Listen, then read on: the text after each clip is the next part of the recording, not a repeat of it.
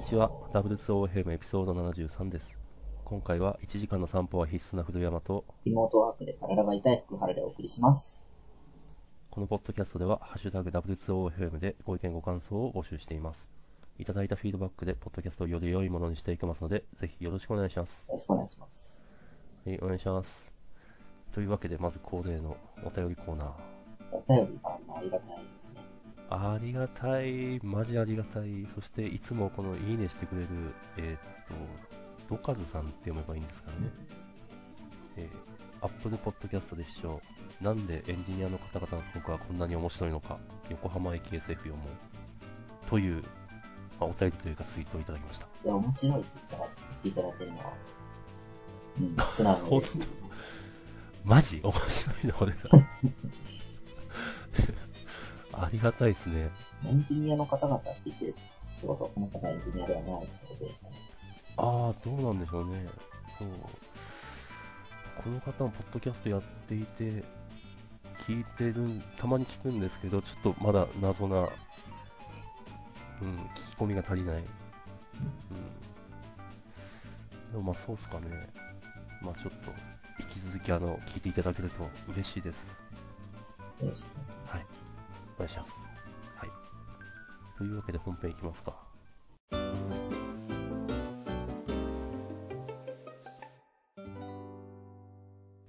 えーっと、今回は僕からと話題を持ってきてまして、はい。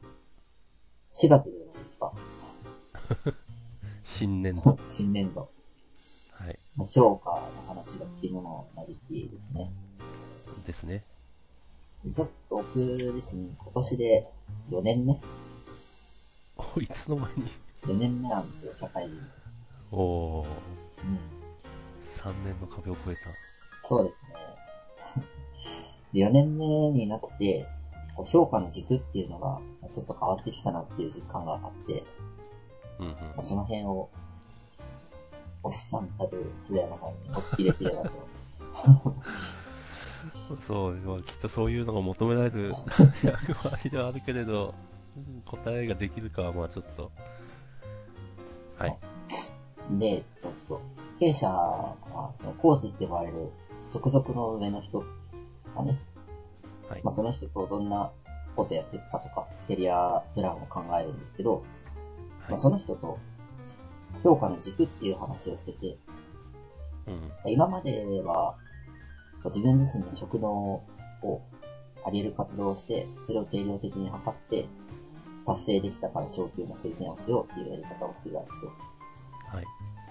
ただまあそろそろ、その自分だけがやったからっていう条件で昇給って厳しいなと自分でも思ってて、おだから外から見た定量的な評価っていうのがやっぱ必要なるほど。そんな中で、僕自身エンジニア、まあ、プログラマーっていう立場で、プログラミングのスキルを外から見て定量的に評価するってめっちゃ難しいなっていうのがここ2週間の体感。うん、なるほど。いろいろ話してはいるんですけど、まあテストカバレッジを高くするとか、はい。リリースした後の不具合発生率を見るとか、はい。どんだけ早く作れるかとか、はいいろいろあるけど、うーんっていうところです。過去の経験からその辺はなんか、あったりしますか？ざっくり。いや、まず、これらきっと、これではもう評価されないよねっていう例で挙げられてると思うんですけど、これはこれで、まあ、そのレベルによっては、あの、あと合意さえできれば評価の基準にはなるのかなと。もでも、それ、それでは、あの、周りが納得しない状況になっている。個人的に、なんとも言えないなっていう。うん。せテストカバレッジは、相談した人から見た答えの一つなんですけど、うん。テストを網羅的にかける設計にできてるっていう指標うん。として言られたんですけど、うん。確かに。時間かけてかけは上がるもんじゃないですか。結構。うーん。まあ、それはだからやっぱテストしやすいコードの書き方ってあるからね。でそのなんだろう環境依存なところを注入できるように書くとか。うんトカバリって必ずしも100%がいいみたいなものでもないし、ああ、そうね。うん。えーと、おそらくこれは福原くんが自分で自分に納得できてないっ。ていう感じ。ね、えっ、と、はい、おっさん、おっさんからお答えします。はい。まず誰が見ても納得する、もうあの普遍的な定量的な目標は、まあ、会社組織なんで利益貢献かなと。はい。それは納得です。はい。だけどそこからエンジニアって割と距離があるんで、どうしようか、ですよね。はい。自宅開発とかだったら利益率みたいな評価はあると思うんですけど、はい。今僕が参加しているプロジェクトは、いわゆる自社サービスなんで、うんうん。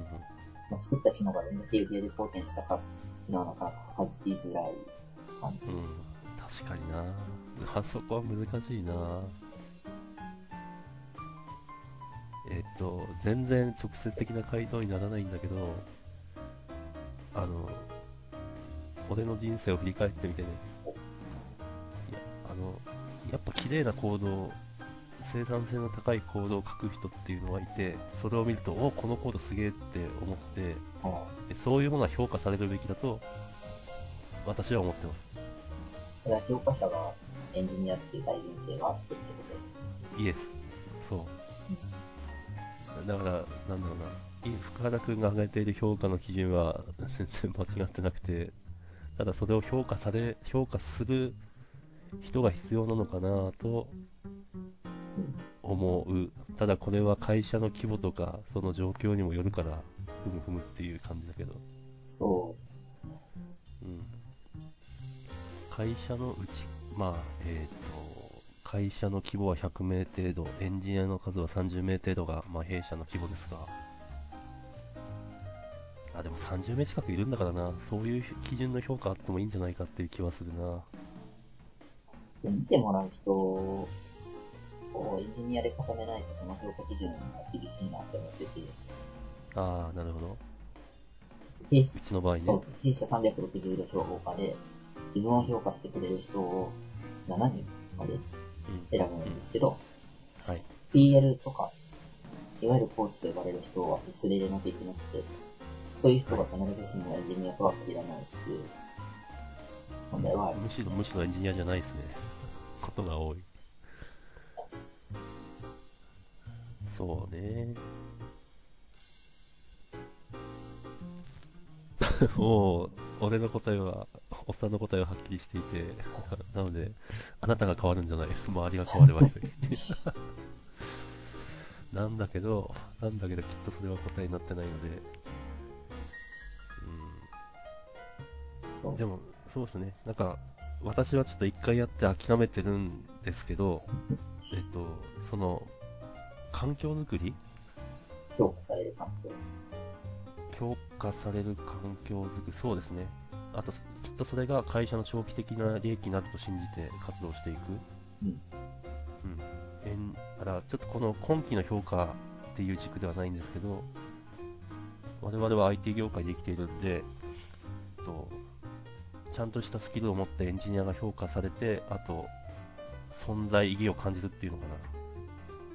なんかすごい、こう、周りに認められるというか、うん。という状況にするのは悪くない、悪くないというか、そうあるべきだと思うんで、そうなっていくような環境を変えるよう活動していくっ。ていう、うん。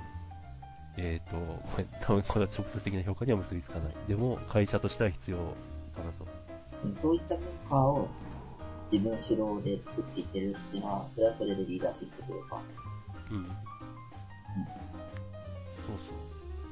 おっさんもよく勉強会とかやってたんですが、ちょっともう、なんか、前回のプロジェクトでそういうのを全部 投げ捨ててしまったんで、うんあ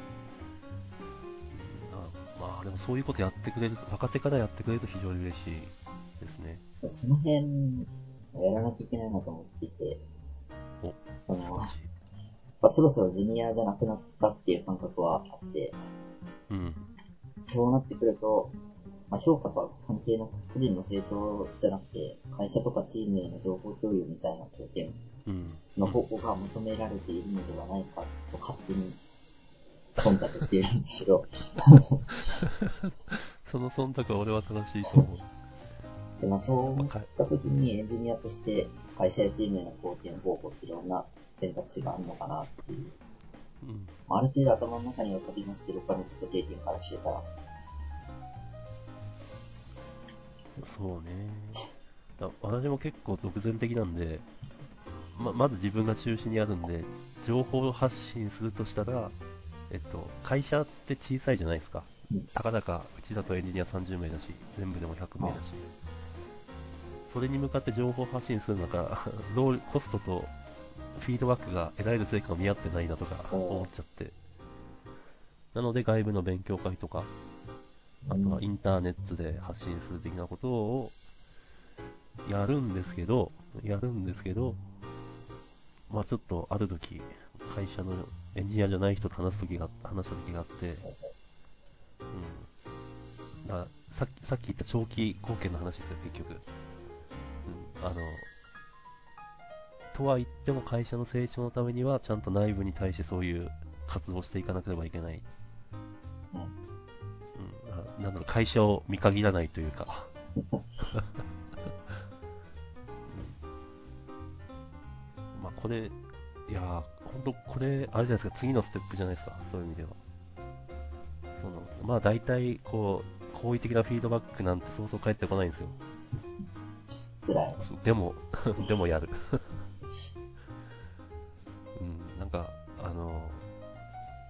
会社に、の中でこういう活動をして、こう、なんかすごい良くなったっていう話は、記事としては溢れてると思うんですけど、うん。そう、それはやっぱり難しくて、てか多分せい、せい、なんだろうな、とても能力ある人が成功した例を記事に書いて目立っているんであって、生存バイアス。あイエス。そう。だから、本当はそれ難しくて、大体、あの、なんだろうな。えっと、エンジニアだけで構成されてない会社が多いのかな？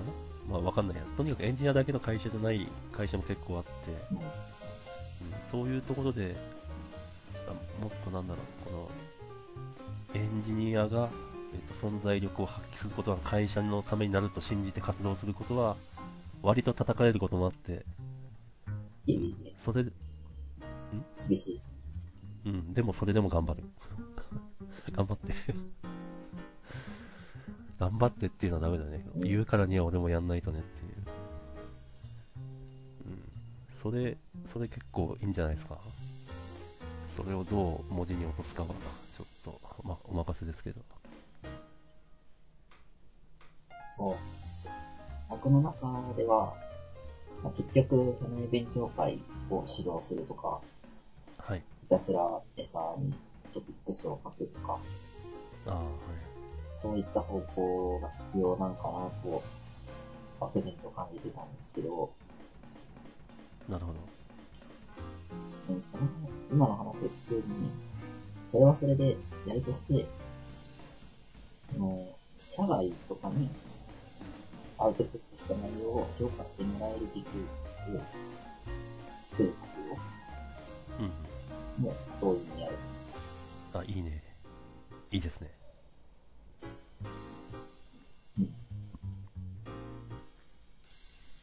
そっちが認められるようになってきたら、まあ結構社外の方を増やしていく。ああ、なるほど。まあそうですよね。あの、例えばですよ、会社の看板を背負って、インターネットの情報を発信したとして、それが認められるんであれば、まあ会社にとっても良いと。うん。そうです。うん。結構、個人的には結構あるんですよ。そうだよね。確か聞いたの、オーガニゼーションに属してない。そうなんですよ。まあその辺じゃね、その辺から、みたいな。確かに、それは第一歩な感じがする。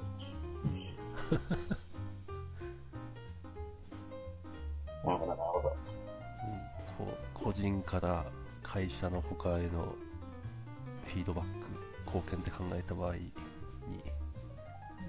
会社の看板を背負って、インターネットに情報を発信する。広告塔になるってことですね。そうですね。まあ一石二鳥といえば一石二鳥。自分のプレゼンスも上がる。会社のプレゼンスも上がる。そうですね。それは強めに検討したいと思います。いやー、はい。でもいいのかな、この、私、47歳エンエンジニア、プログラマーをやっていてできる回答がこの程度っていう。経験に裏付いた回答があるから説得力がありますよね。まあ、なんかいいんですけど、まあ、こうやって生き延びてきました、みたいな。うん、発言力を増やすのは大事ですね、結局。うん。うん、そういう政治的なこと向いてないんですけど、向いてないけど、いや、更新のためにやっていくみたいな。いや、それ大事ですよね。うん、なるべく下の人には自分と同じ苦労はしてほしくない。ですね。世界を良くしていく。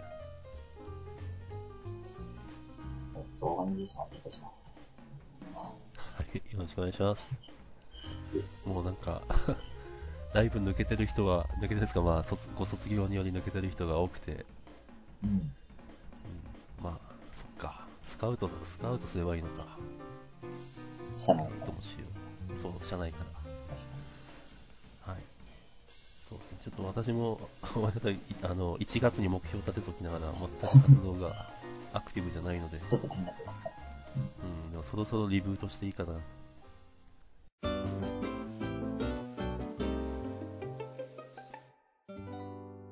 ちょうど記事の話が出たんで、はい。もう一個。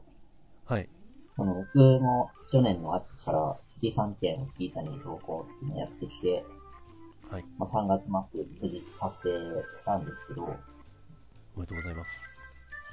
やっぱ記事を書くことよりも記事のネタを探す方がしんどかったなと思って、うん、わかる。うん。普段の業務の中での気づきとかの学びをバンバン記事にできるといいんですけど、うん。ふっと自分の仕事を思い返してみて、記事にできることってなかなか思いつかなくて、うん。でも書いてる人はめっちゃ書いてるわけですよね。そうですそれはきっと学びはあって、うん。抽出できてないだけだと思うんですよ。うん。なんかその辺の勘どころが難しいなと。うん。で、おっさんはどうすると？今まで結構書いてますよね。とか、周書りとかいてる。時期ありましたね。はい。それは知らなかったことを知った瞬間にこれ書くってやる。ああ、そうですね。まず鮮度大事ですね。あと、そう、今書いてないであれなんですけど、書いてた時は、なんだろう、ここれの一番の障壁って、なんかもうあるやんっていう、これインターネットにもうこの情報あるやんっていうのないですか？確かに、なんかググって結局自分で分かったことってもう記事から見たりして。うん。ででも書くんですよ。でも書くうん。なぜならば、あの、インターネット、インターネットとか Google の検索ってよくできていて、あの、良い記事が上の方に来るんですよ。うん。なので、良い記事を書こうと心がけて、同じ内容でも書く。なるほど。あの、なんですかね。例えばこう、可愛い女の子の絵を描いたとして、書き手によって可愛い女の子って違うじゃないですか。みんな可愛い女の子だけど。うん、同じかなと。もう可愛い女の子の絵存在するから描かねえよ、じゃないかな。なるほど。うん。と、心がけて、その時は、ガンガン、とにかくこう、自分流に分かりやすく書くことを心がけて、すでにインターネットにある情報であっても、書いてましたね。その考え方いいですね。うん。バレる下がる。いや、本当あの、鮮度と、この、その重複を恐れないっていうのはすごい大事。僕の書き本当そうなんですよね方が肌に合う人もいるかもしれない。そうそうそうそうそう。あの、ものによりますけど、公式ドキュメントが一番だけど、いや、わかんねえよ書いてることってあるじゃあないですか。りますね。なんであの民族なのか。っていう、それを、なので、もっとわかりやすい記事を探して、それでやっちゃうみたいな。うんいや、これは本当貢献ですよ。そう。これは会社とかじゃなくて、世界への貢献。うん。なので、あの、ガンガン記事を量産する、わかりやすい記事を量産するのはいいことです。はい。うん。まあ、わかりやすいっていうのは、あの、別に客観的にじゃなくていいんで、自分から見て、そうすると、自分と同じ目線の人が、いるんで、世の中にはいろんな人がいるんで。やっぱ自分メモみたいなの聞いたときは、それなりに意味があるっていうことですね。うん、うん、私はそう思いますね。確かに。困るのは情報がないことなんですよね。うんうんまあとにかくなんか自分のニッチなニーズに合った情報があるのが非常にありがたい。じゃなくてですね、今僕の頭の中にはビムチートシートを聞いた記事が浮かんでいます。ぜひぜひわかりやすく。そうそう、そんなの山ほどあるけれど、あるけれどそれをあえて自分として書くんですよ。確かに。こうしてみればいいけど、ビームで困った時に見るのはそういう記事ですね。うん。うん。ぜひぜひ。ちょっと脱線しますけど、あの、ECS ってわかります？えっと、コンテナの AWS、そうそう、コンテナの、あの、Kubernetes じゃない、じゃない、Yet Another なコンテナ管理。あれについて3年くらい前に記事を書いたんですけど、未だにすごいいいね押されるんですよ。いいね押され、いいねつか LGTM か最近。あ、変わりましたね、それ。うん。うん。そう、ちょっと物議を醸し出した。そう、LGTM サイトストックされるんですよ。毎日1人くらい。もだからなんだろう、まず、まず EKS より ECS 使ってる人が多いのかなっていうのと、その、ECS を使いたい人に対して、3年前の記事ではあるけど、なんか貢献してんのかなってすごい、それ見るたびに思う。う、うん。確かに、そういう記事僕も1個ありますね。あ、GitHub ページズ聞いた書いたんですけど、あはい、れは未だに出ますね。もう2年くらい。そうだよね。な結構前なのに。でもまあ、それはいいことなんですけど、なんか古い記事って鮮度がないという目目線と、なんかそれでも評価されてるってことはいい記事っていう、素晴らしい、いい記事を書いてる。やった。そのためには数打っていく。確かに。やっぱ数ですね。数ですね。それは間違いないですね。なるほど。はい。すいません。本当言っといて自分にブツブツ刺さってくるんで。はい。いい記事書きましょう。お互いに。いい記事つか、まあ、とにかく、まあ、数ですね。数書きましょう。今期は1件減らして月2件にしようかと思ってます。お さっきの結構リソースを食われたなっていう感覚があってな、るほど。うん。まあ2件あはそういうかな。なるほど。もうそこに関しては俺は言えることはないんで、もっと書いてねえじゃん、みたいな。素晴らしい。まあゼロは避けていきたいですね。そうですね。はい活動していきましょう。っていう感じですか？いい時間ですね。うん。だいぶいい時間なんで、じゃあ、おなんか、これは結構なんか、4月っぽい話題で良かったんじゃないかと。はい。世間的には非常に大変な時期ですが、うん。まあ、ポッドキャストがエンタメの一つになれば、そうですね。何か息抜きになればいいと信じて、はい。